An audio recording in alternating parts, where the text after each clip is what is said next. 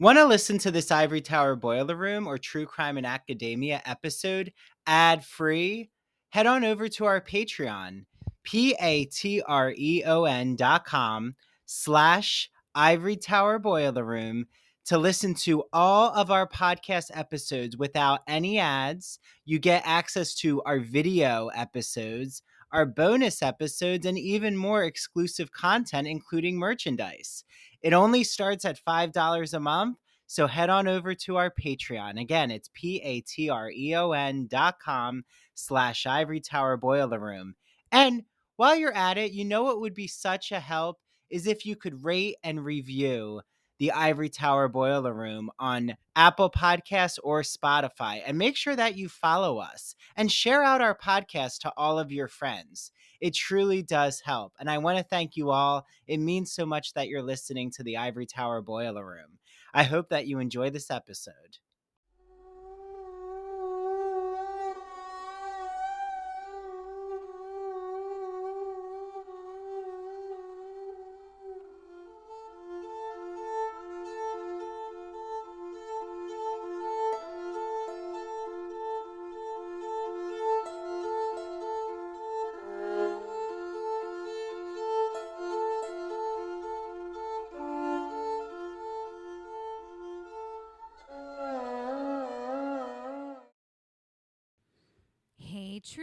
Friends. I'm back from my vacation anyway. I know I feel like I wasn't nearly as excited coming back from like the break, but I do feel like there was a difference between the break and my vacation because to be honest, like I haven't been on like a like longer than a few days like actual like vacation in like 5 years.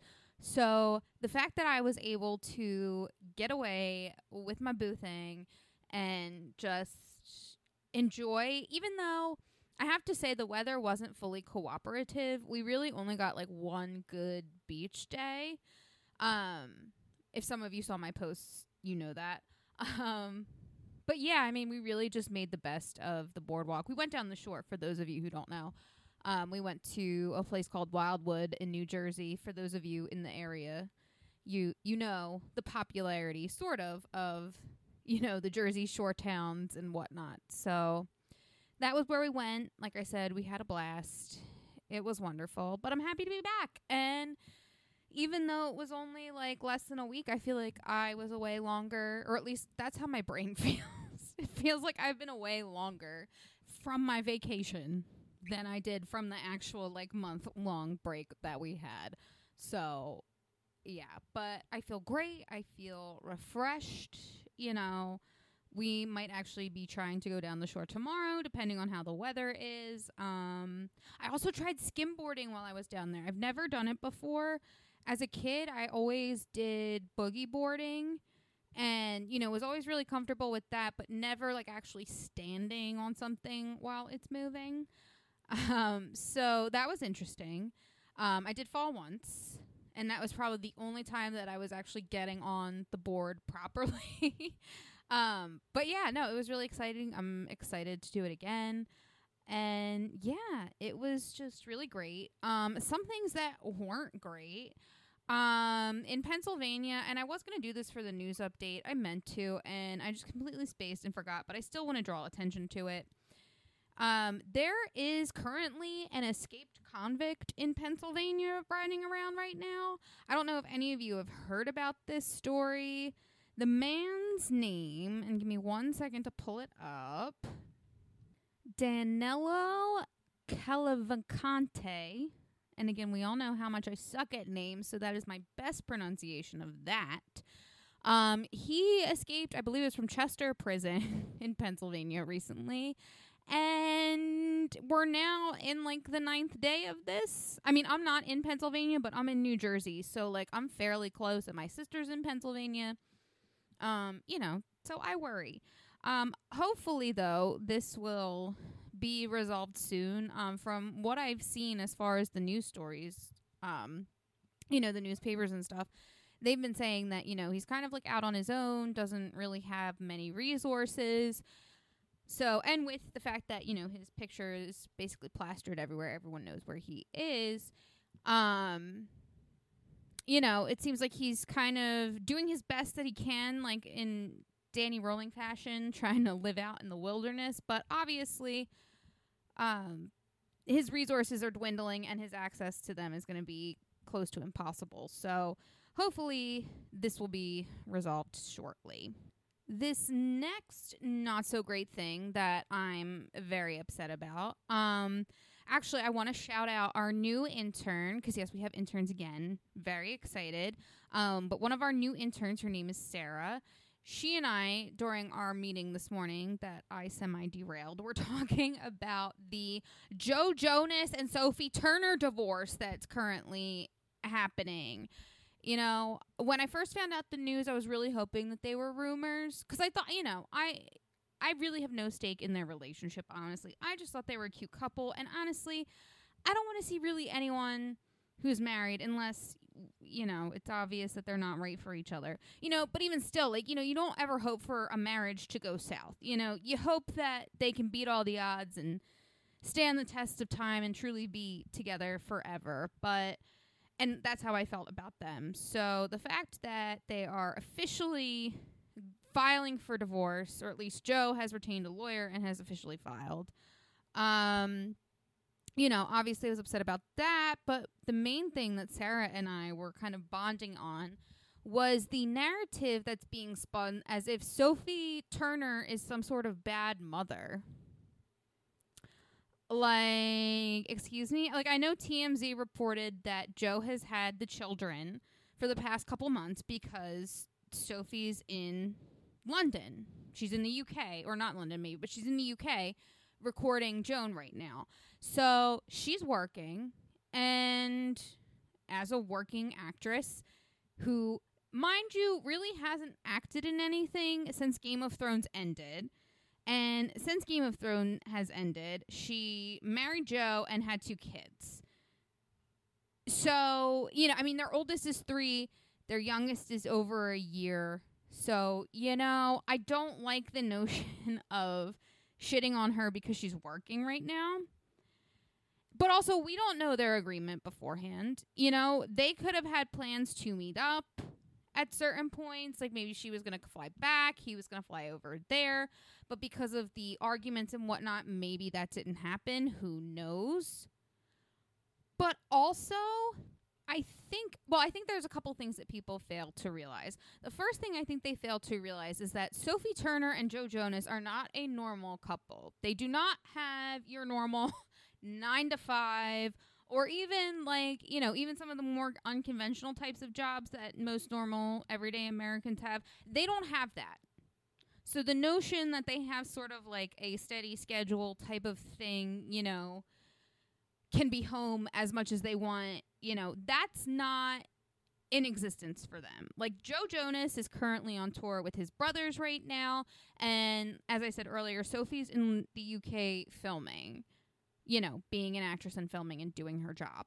And for some of the people who do travel for work, I think can sympathize with this. Like, you know, you can't bring your kids with you. Like, it's not just that easy, you know. And I think people think because in the acting world, it might, or they have this illusion that it's easier. I don't think it's easier.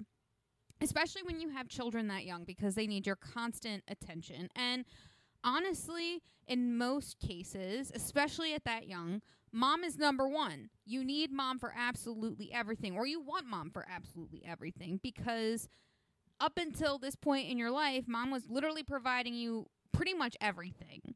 Now, I'm not trying to hate on dads or diss on dads. You know, I do feel like the narrative is being spun too much that dads aren't doing enough because I really do think that fathers, especially in this situation, from what I've gathered based off of everything that I've heard, you know, he is a very present dad, and there are other dads who are very present as parents. You know, however, though, I also think at this point we don't need to highlight the fact that a father is being a parent, like the narrative is being spun right now. So, you know, because it feels like they're trying to give him a gold star for you know, being with his kids for all of this time while she's overseas working. You know? So it, just it irks my soul so so much. the other thing I think that people fail to realize, and like I was kind of saying earlier, people who travel for work know this, is that it's just hard to bring your kid, but also it's really not that healthy for a child to be moved around so much as far as psychologically is concerned because the constant moving is a level of instability and that can sometimes play a role in the psychological development of children you know. Again remember i really don't have any sort of psychological degree. This is just all what i remember from classes. So the my knowledge is you know psych 101 so according to that you know obviously that's not okay so i can see why she might not want to have the kids with her because that's traveling from somewhere that isn't their home because their home is technically the US. And you know, even though they're traveling with him, at least they're still in the same country with things that they're still very familiar with. Whereas if they were going to go to the UK, not that it's that different, but you know, you have people talking with accents. Obviously, mommy talks with an accent, but it's just, it's a lot of change. And given the you know, that she's working and she's on a set. And so, you know, they might be on said set where things aren't necessarily reality. You know, I mean, just. I can see why if they decided against, which I'm pretty sure they did, and like I said, I think the media is just spinning this. I think they probably had the children stay with Joe in the US for the best interest of the children as for them to not have to move around so much and to not be around so much in familiarity basically is where I was getting on with that whole rant because yes I'm just so irked that they're trying to make it seem like Sophie is a bad mom and I don't think that's the case and you know just to reiterate what I said earlier. Joe is not babysitting his fucking kids. They are his like I said they are his fucking kids. So that's what we call parenting. The other thing Sarah and I talked about was how if the narrative was flipped, so what if, for in fact, Sophie was the one who was with the kids for the few months and Joe was on tour, going around, whatever, you know, working? No one would say shit about the fact that he's working. because again, she's home. It's just, it's, you know, it's just this misogynistic view that's being turned and now I've seen that like Taylor Swift songs are getting called into question or at least the ones that they think are written about Joe. Um, we know the one Mr. Perfectly Fine is mainly confirmed to be about him. Sophie actually posted about it in um, her Instagram stories. I think Taylor just redid it recently for, you know, cause she's been redoing all of her stuff. And some people are kind of looking at the lyrics to suggest that maybe he is constantly looking out for his image, which it kind of does seem like he is. But at the same time, what pisses me off is that for the entire three years that they've had children, three, four years that they've had children, we have not once seen their picture. But yet, the day after their divorce is filed, that Joe files for divorce, you can see him having lunch or breakfast, whatever it was, with his two daughters out and about. Just so happens the paparazzi were there. I don't know. I'm not saying he facilitated any, facilitated anything, but I do find that super sketch. And, you know, some of you might be like, well, Sophie accidentally posted. Yeah, but she also pleaded with people to not share that like any of the images or the video was that she accidentally posted. I haven't heard Joe going after page six or any of these other news outlets for I mean they blurred the pictures but of the faces of the kids but still like I haven't seen him being so like upset or vocal about being upset that the paparazzi were able to capture his children's in pictures. Again, I don't know, but I don't like it and we spent a little too much time on that. Let's get into the news update, everyone. So, this first case actually happened over Labor Day this past Monday. Roughly 50,000 teachers in South Korea took a leave of absence and rallied in Seoul to demand better protection of their rights and draw attention to parental harassment, which has been the leading cause of suicide among the teachers in South Korea.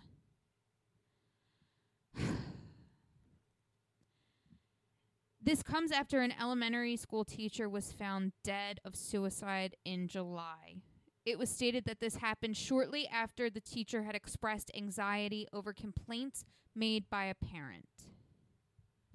Now, from what I gathered from this article and some other brief research, it seems that parents would indiscriminately make complaints about child abuse as far as disciplinary actions from teachers were concerned. So, eh, you know, essentially they were just making up things. Or maybe, you know, I don't want to say they weren't, but it seems from what we're going to further discuss a little bit that, you know, these claims, it just seemed like they were just really picky parents who kind of were like, you don't get to pick how you discipline my kid, which to some extent I completely 100% agree with. I, you know, as a if I was a parent, I shouldn't say as a parent, but if I was a parent, I would obviously not want my child to be abused, right? However, though, this doesn't seem to be the case most of the time. And it just seems that it's parents who are just angry from the disciplinary action that their child got. Whether it's because they don't believe that that happened or if, you know, maybe they're trying to get revenge or whatever on a teacher for a grade or whatever, you know. Again, like that's not verified, that's just what I've gathered from what I've been researching and things like that. It also appeared, though, that teachers could be harassed by the parents via their personal phones.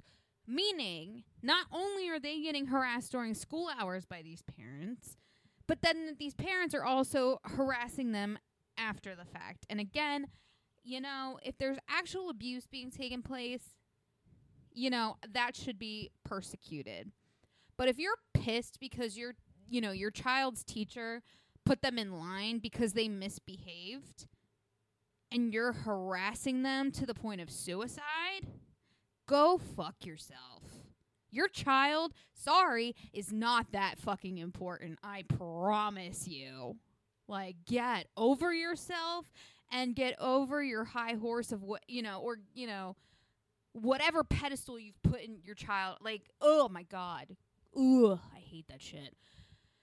Anyway thankfully president yoon suk yeol names people names it's my best attempt okay stated that they have ordered officials to listen to teachers and to work harder to protect their rights the Education Ministry is currently working towards strengthening legal measures and taking steps to protect their teachers' rights.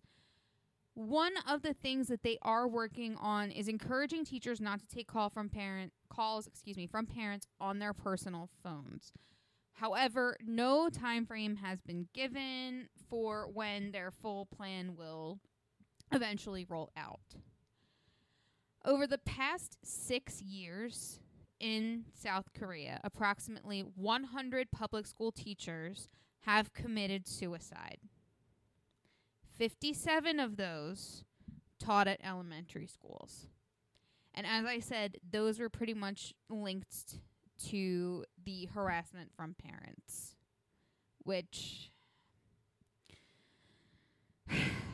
if you're a parent, I under I can have a sort of understanding for your extreme protectiveness of your child. However, as long as they are not being abused, mistreated, or, you know, missed, unattended to, whatever, you know, you name it, almost, you know, I, I can I can understand. You know, you want to make sure your child succeeds in school. You want to make sure they do well. You want to make sure that they can be the absolute best that they can be. However, if a teacher is doing nothing to impede on that and you are mad for whatever other reason, go fuck yourself. And stop. Maybe think about what would actually be best for your child. Because honestly, the real world is not going to take your phone calls. Like, let's be honest. Your kid graduates college, gets a job. Your kid complains about how his boss doesn't or yells at them or does this or does that. Not to say that you should be yelled at in the workplace. I'm just throwing that out as a very brief example. You know, but that you know maybe their child sees something unfair in the workforce that they don't like, but that you know it just is what it is, you know. And it's all really just because they're shitty. Because you, as the parent, can't let them experience anything hard. That's basically all I'm saying. You know, as parents, you should be allowing your children experience difficult shit. And sometimes that comes in the form of being disciplined by your teacher. Long story short, that's where that rant was going. You know, be nicer to your teachers. They're the ones watching your children while you go out and have adult time. And by adult time, I mean work. Not to say that that's great, but you know, you all know the alternative of staying home with your children 100% of the time. So, you know, be grateful that, you know, there are teachers out there who care how your child turns out. And, you know, that they don't want them to be a shitty human being, you know. That's just basically the vibe I got from this. But we need to move on. Now, in exciting news, at least for me anyway, Danny Masterson is going to jail, people. Yesterday, the actor got 30 years to life in prison for two counts of rape. If any of you aren't familiar with his case or don't remember, Danny Masterson, who played Hyde on that 70s show, was arrested in 2020 for the rapes of three women spanning between 2001 and 2003.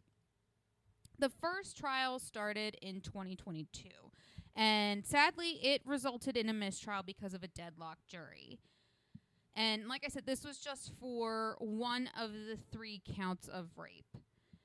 He was then officially convicted of the other two counts earlier this year. And while I'm glad that he has been convicted, obviously, I do feel horrible for the woman whose case was left in or who was resulted in a deadlock. You know, because I wish she could have just gotten the same justice that the other two women had gotten. And obviously, just because her case ended in a mistrial, that does not mean that Masterson did not rape her and that what she said was not true. It just means that the jury couldn't decide. Now, for anyone wondering why maybe these women didn't come forward sooner, because, like I said, their their rapes took place early in the early 2000s. First of all, it's none of your damn business. Second of all, along with Masterson, these women were also Scientologists. And according to the Scientology religion, you don't report crimes like this to the police. Instead, you report them to the authorities within Scientology, the higher ups, if you will. So, as you can see, you know, based off of where we are now, when these women, because they did, they went forward and they told these authorities within Scientology, and clearly these authorities did nothing. Shocker. You know, and honestly, that's not, I mean, that's only one of the fucked up things in Scientology. And uh, I have a lot of opinions about this. I've listened to Leah Remini's podcast that she has with Mike Rinder, who was a former higher up who worked very closely with David Miscavige, who is Scientology's current leader. Um yeah, I I don't I don't like it. Um you know, maybe I'll do a Patreon episode about it in the future just so you can all understand why I can't stand this religion so much. Oh my god, I wonder if I become a suppressive person after this. to be fair, I might actually like that that would actually kind of be cool. Anyway, thankfully, like I said, he's been sentenced from 30 years to life. So, most likely, he's going to die in prison, and that's what that bitch deserves, to be fair. This last story, I wanted to end the news update on like a happy slash funny note. And this story I just found to be so adorable. And you can just bet 100% that this story involves an animal. So I initially saw this story on NPR's Instagram, but I did more research through NBC News, which is what you'll see in the sources below. I couldn't find the exact NPR article linked to or related to that post, um, so I went with that. But essentially, officers in Norfolk, Nebraska responded to a strange call that they had received Calls had been coming into dispatch on August 31st at around 10:05 a.m. from people claiming that a driver had a cow with them in the passenger seat of their car. Obviously, this is not a proper way to transport animals of that size, you know, so that's why they had to get involved. But at first, officers assumed that it would be just, you know, like a calf, you know, a baby a baby cow, a baby bull, an adorable little baby. But oh my God, were they wrong? When police spotted the car, they were in absolute shock to see a fully grown bull sticking out of the passenger side. Now, I've posted the pictures to social media, and if you scroll to the show notes, um, or if you scroll in the show notes to the sources at the bottom for the news update, you will see the NBC link, and there is a video within that um, link, to, so you can actually watch this happening. But I mean, this, like I said, he is massive. This bull, and he has long horns.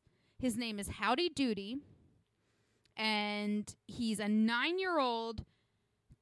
two thousand two hundred pound, half longhorn half Watusi bull. So that explains the Longhorns because he's Longhorn. And he has been a regular attraction, Howdy Doody, at parades and fairs throughout Nebraska.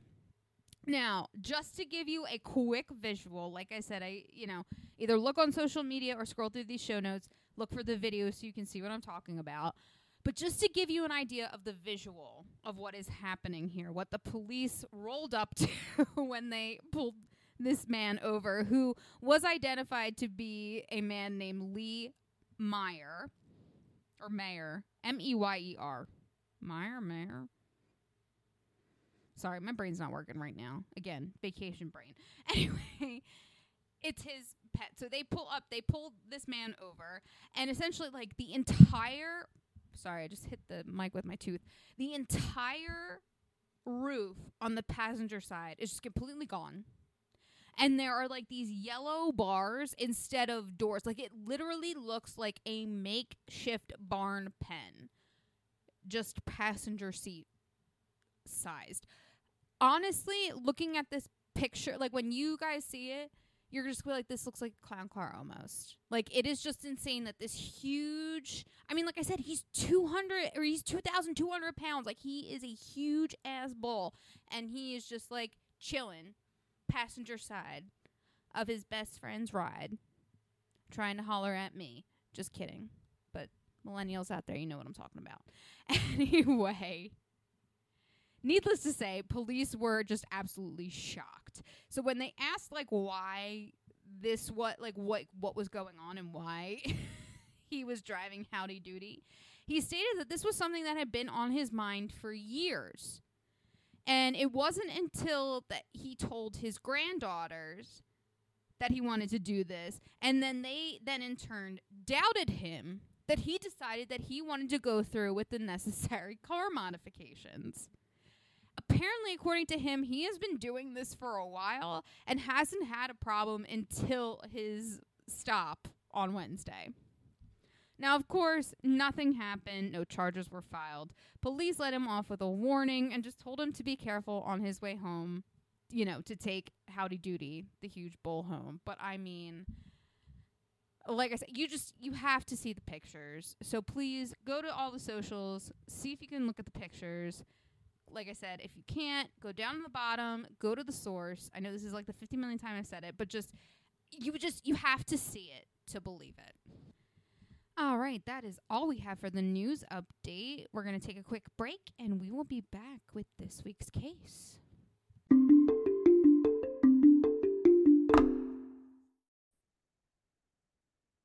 Hi, everyone. This is Dr. Andrew Rimby, and I'm so excited to be talking about Broadview Press. You might be asking, what is Broadview Press, Andrew? Broadview is an independent academic publisher in the humanities that produces high quality, pedagogically useful books for use in university and college classrooms. They publish in the humanities mainly English studies, writing, philosophy, and history, just to name a few genres. And recently, I had on Dr. Jason Holt, who wrote all about the philosophy of sport. And what better summer episode than to talk about what happens when a philosopher dissects the beautiful aesthetics of sporting culture? In the spring, I had on doctors Kyle Stedman and Tanya Rodriguez to talk about what is sound writing, how to make audio projects in the college classroom, how to even have your students create podcasts. And then in the winter, I had on Dr. Dr. Jeffrey Weinstock. He talked about analyzing pop culture. Yes, I even sneak in some Real Housewives questions and how to teach composition and make it fun. He uses this whole metaphor about being a mad scientist in this gothic lab.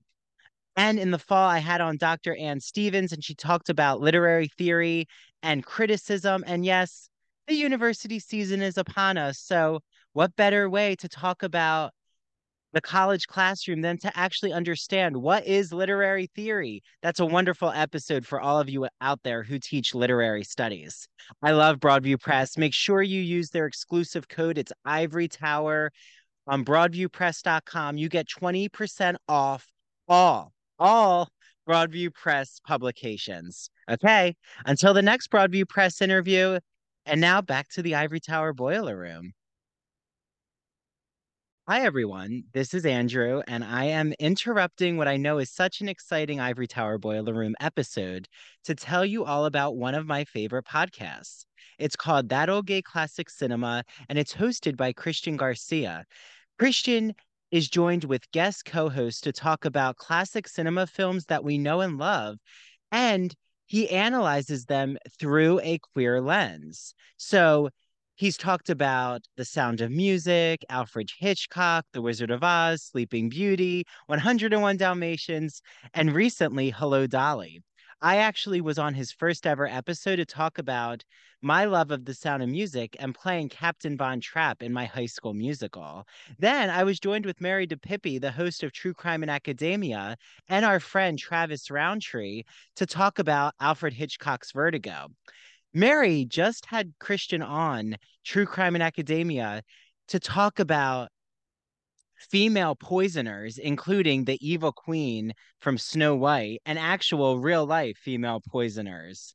So Christian's podcast is the best. You must add it to your listen list. After you listen to this episode, make sure you head over to That Old Gay Classic Cinema on Apple and Spotify. Make sure you follow him on Instagram at That Old Gay Classic Cinema. And he's also on TikTok. Don't forget TikTok.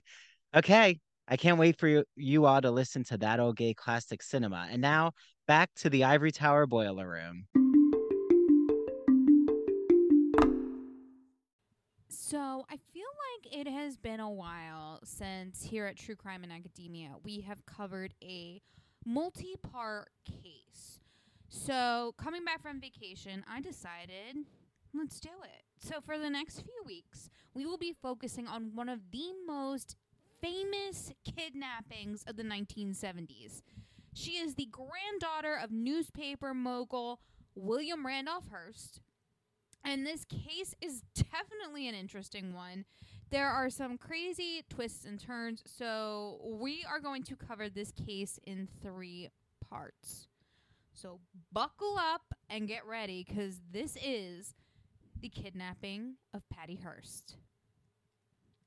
Patricia Campbell Hearst Shaw was born on February 20th, 1954, in Los Angeles, California, to parents Randolph A. Hearst and Catherine Wood Campbell. Patricia is the third of Catherine and Randolph's five daughters. So, needless to say, it's a pretty big household. And also, a lot of girls, a lot of women, a lot of estrogen flowing around. And I mean, in my household, it was me and two other women and my poor father. So, like, my dad has had had to live with three women the majority of his life, most likely. Um, you know, and of course I'm still here, so he's still outnumbered. Um, but yeah, I mean, like I said, at the height of it, you know, with the three of us, it was. I'm not, you know, I'm not dissing on my gender. I think women are wonderful, you know, but sometimes, especially I feel like in a family situation, you know, women can be cruel.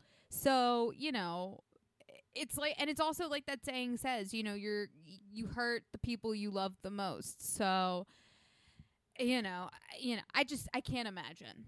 You know, and especially she seemed to be like she's the literal middle child, you know. So, I'm sure she definitely had some I'm not going to say middle child tendencies, but just like, you know, there are certain things that occur with the second or middle child in a family.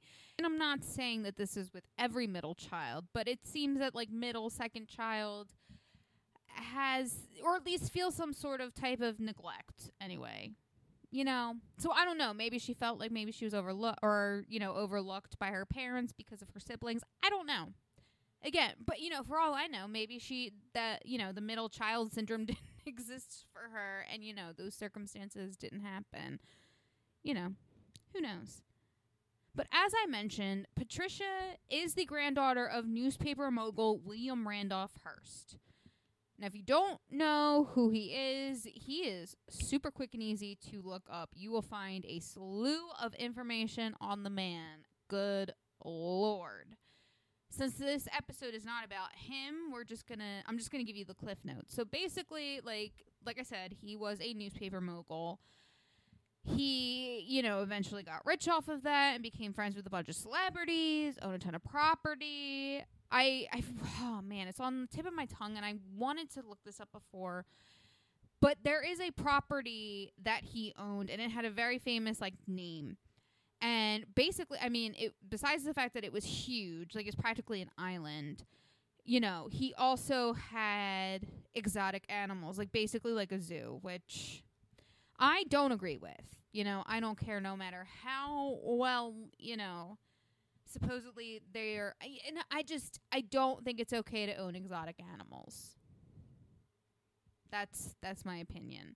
You know, I don't think anyone should own them. I watched Tiger King and as fascinating it is as it is and as much as I would love love to pet all of and love all of the baby animals, exotic or not, I know that it's not okay.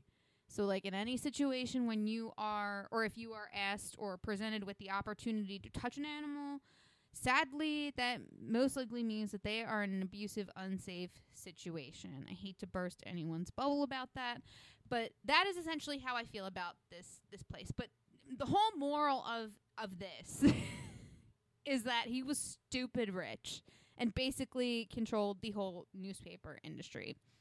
And for any movie buffs out there, I know my friend Christian Garcia from That Old Gay Classic Cinema. I know he knows this. Um, but yeah, William Randolph Hearst is who Citizen Kane was based off of. Movie buffs, like I said, y'all know about this. Rosebud.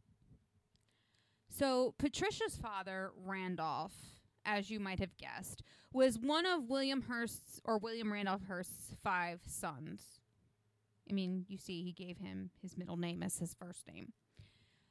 But he also left his five sons an inheritance. However, though, he apparently left the majority of his wealth to the trustees of his company. And I'm only mentioning this just because while Patricia and her family were considered to be rich, because they were, there's no mistaking that. You know, it's just had they gotten the whole like they just could have been more rich based off of how he would have distribu- distributed excuse me the inheritance however though they weren't fully in the limelight still though given her status as an heiress to literally one of the biggest newspaper companies in the entire country if not the world she was able to attend various private schools in LA, San Mateo, Crystal Springs, and Monterey, California. She then went on to take classes at Menlo College, but then eventually transferred to the University of California in Berkeley, where she studied art history.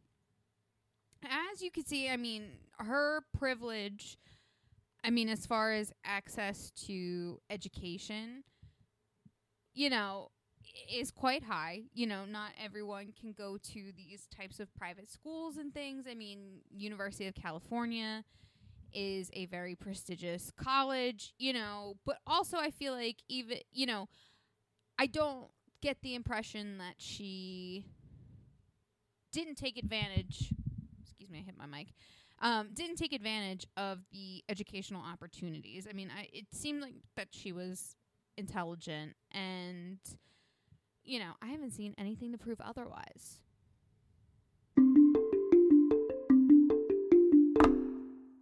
LGBT stories are universal, but each one speaks to the individual heart and soul of the writer telling it. Do you have a story to tell? Or have you been moved recently by an LGBT book, film, painting, television show, or other form of media? Then the Gay and Lesbian Review wants to hear from you. The GNLR believes in bringing awareness to queer art and artists through reviews, commentary, and thought pieces in which the author relates their personal lives to a particular piece of art, a novel, a movie, or what have you. In addition to the print magazine, the GNLR also publishes articles on its blog as well as personal essays on its popular Here's My Story section on glreview.org. That's G L R E V I E W dot org. To learn more about submitting an article for the GNLR, visit their writer's guidelines. The link is located at the bottom of the homepage. And if you have any questions, email publisher Stephen Hemrick. That's S T E P H E N dot H E M R I C K at glreview.org. The GNLR and its readers can't wait to see what you have to say. Hey, True Crime and Ivory Tower Boiler Room listeners. Listen, the holidays are literally right around the corner. And I know that some of you are scrambling to find that gift for that person on your list who is just so difficult to buy for because they have everything. Or you're sitting there in your home and you're realizing that there is this space in your house that just is begging to be decorated, but you don't know what to put there. Well, I'm here to tell you that Mandee Made It has the answers to all of your holiday needs. Mandee Made It makes the best handmade crochet and Cricut items I have ever seen. And I mean, literally, she can make anything. The customization options are literally endless. So go to at Mandee Made It on Instagram and search Mandee Made It on Facebook. Slide into her DMs and order your customized holiday gifts and decorations today. That's at Mandee Made It on Instagram. And Mandee is spelled M A N D E E. Once again, search Mandee Made It on Instagram and Facebook. Slide in her DMs and order your gifts or holiday decorations today.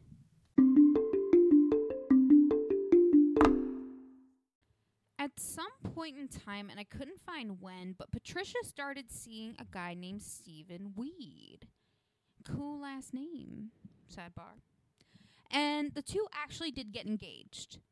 The two lived together in an apartment in Berkeley, and I couldn't find if he was also a student there, but it just seemed like it was just the best place for her to commute to school. On February 4th, 1974, Patricia and Steve were just hanging out in their apartment. Patty was a sophomore at this time. There are some conflicting sources as to the exact time. Some said it was during the night, and some said it was during the morning. But at some point on this day, three to five, because again, conflicting sources, three to five individuals entered Patty and Steven's apartment. These individuals beat up Stephen and they captured Patricia. They blindfolded her and threw her into the trunk of a stolen car that the kidnappers had parked outside. It was also stated in one source that one of the neighbors who saw what was going on was also injured for trying to intervene.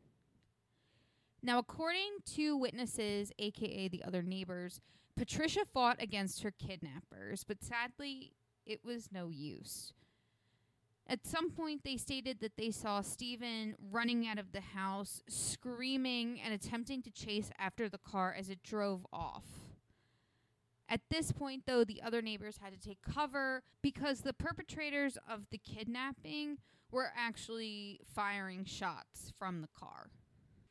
I mean, I can't even begin to put myself in Steven's shoes. Like, that must be some of the most helpless and terrifying moments, you know, of his, of his life, as I'm sure it would have been for me, you know, if I had been in that situation, of course. You know, again, I can only speculate slash imagine. But it also makes me think of a time, and I wasn't even involved or around at the time. Um, but there was an incident on my street. It was, I mean, in some ways, thankfully, a case of mistaken identity.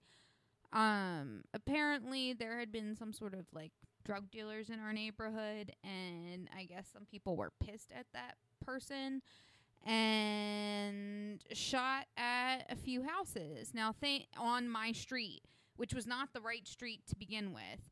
Um, thankfully, no one was injured. Nothing happened. You know, police, of course, were called. But at the time, I was like a senior in high school, and thankfully, I was already down the shore with some friends.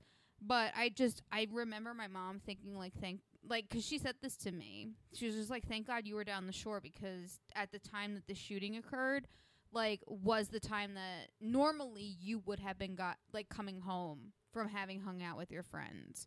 So, like whenever I think or like hear about any sort of like shooting in a neighborhood, like my brain just immediately goes there, which is weird because again, like I, even though I was not there for it, like I still feel some sort of fear.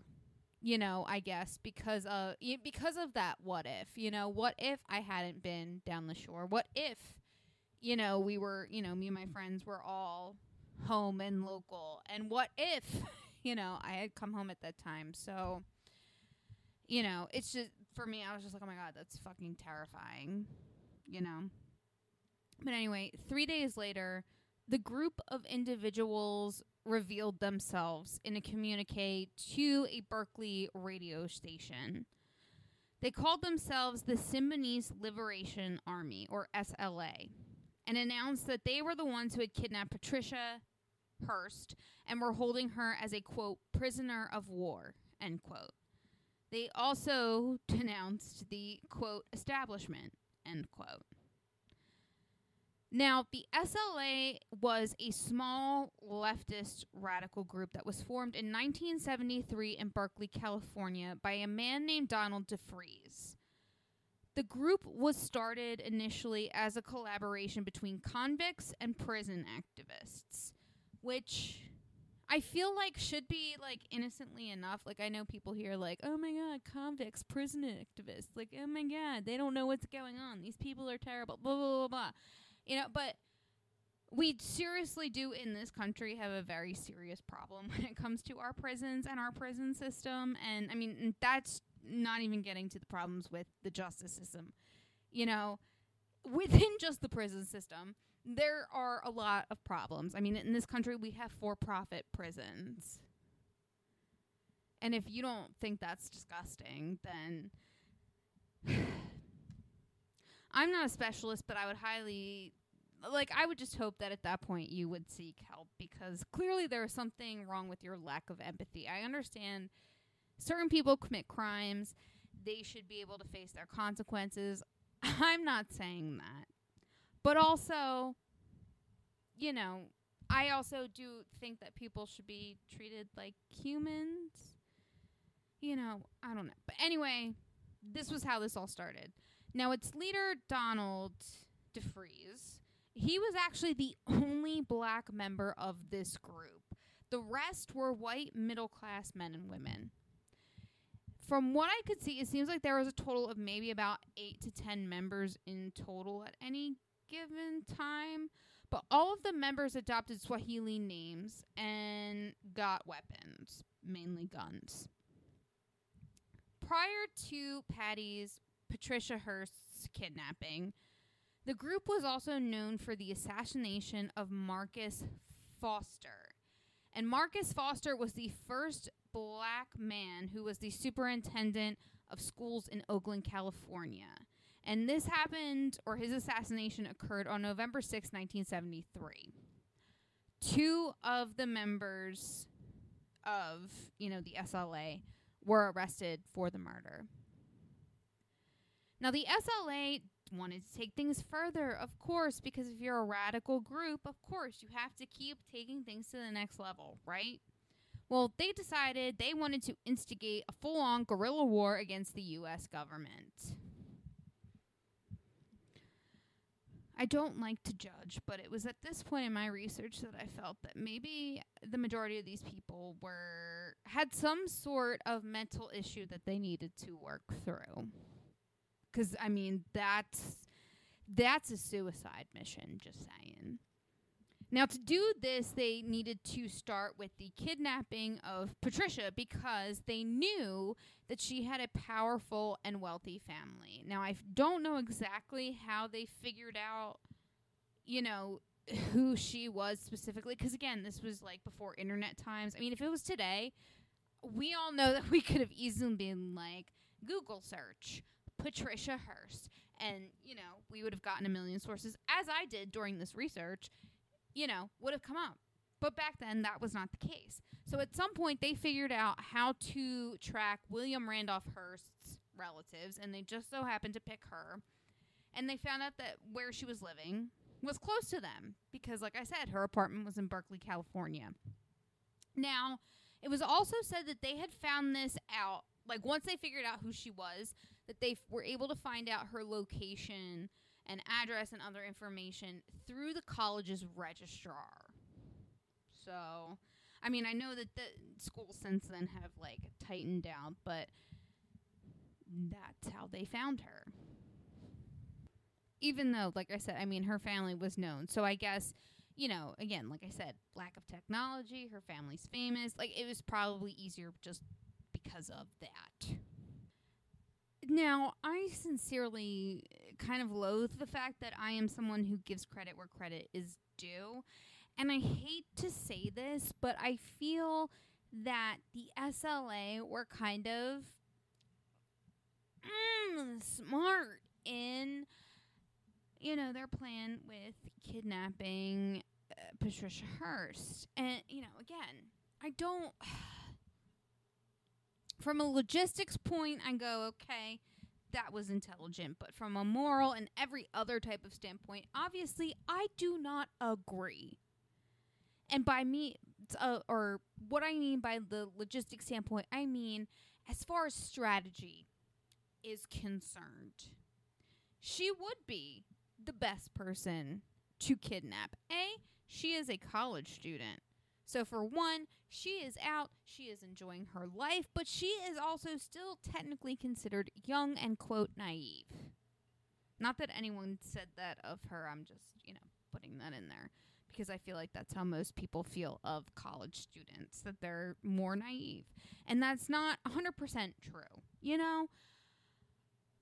But for her, you know, obviously though in this situation where they're trying to where this is like a legitimate like radical group technically terrorist group you know they want to make a big impact without necessarily making a huge splash. And by that i mean because she was the grandchild they're like yes we'll take her because there's limited protection and there's limited people around her who could actually do something about it.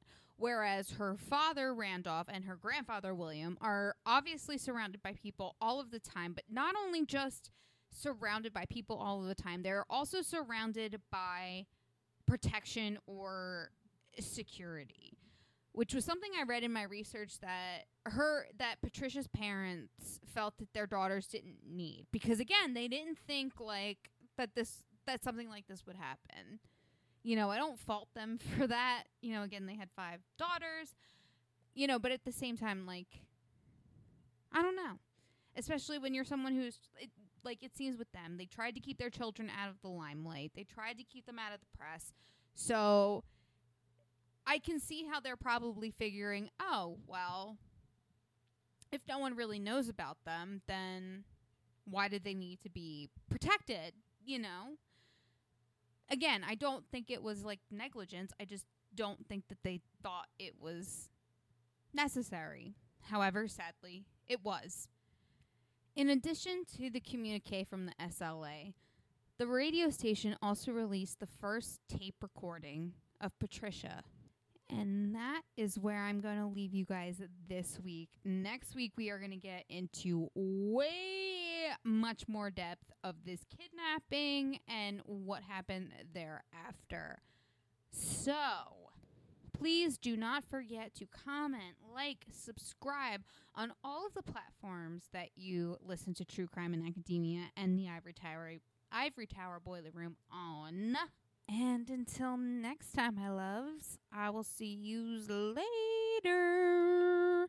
Thank you so much for listening to the Ivory Tower Boiler Room. This is Andrew Rimby, the host and director of the Ivory Tower Boiler Room podcast. I am joined with Mary DiPipi, our chief contributor and host of True Crime in Academia. Please, if you're not, make sure that you follow the Ivory Tower Boiler Room and True Crime in Academia on Instagram and Twitter and TikTok too. Remember our TikTok? That's where all the exciting video clips are posted. Make sure that you join our Patreon if you want more Ivory Tower Boiler Room and True Crime in Academia content. All the video interviews are on our Patreon. All of our bonus episodes are on Patreon, and it just means so much for you to join for $5 a month. You unlock all of our bonus episodes. And also, it just helps support the Ivory Tower Boiler Room. Thank you so much for giving Mary and I a needed jolt of caffeine for coffee. Thanks for the $5. Head to patreon.com slash Ivory Tower Boiler Room. We cannot wait for you all to listen to our summer season. There are so many exciting episodes. And we're also celebrating three years of the Ivory Tower Boiler Room podcast. So, without further ado, thanks for listening. Make sure you listen to the next episode next week and have a wonderful summer season, everyone. Okay, bye now.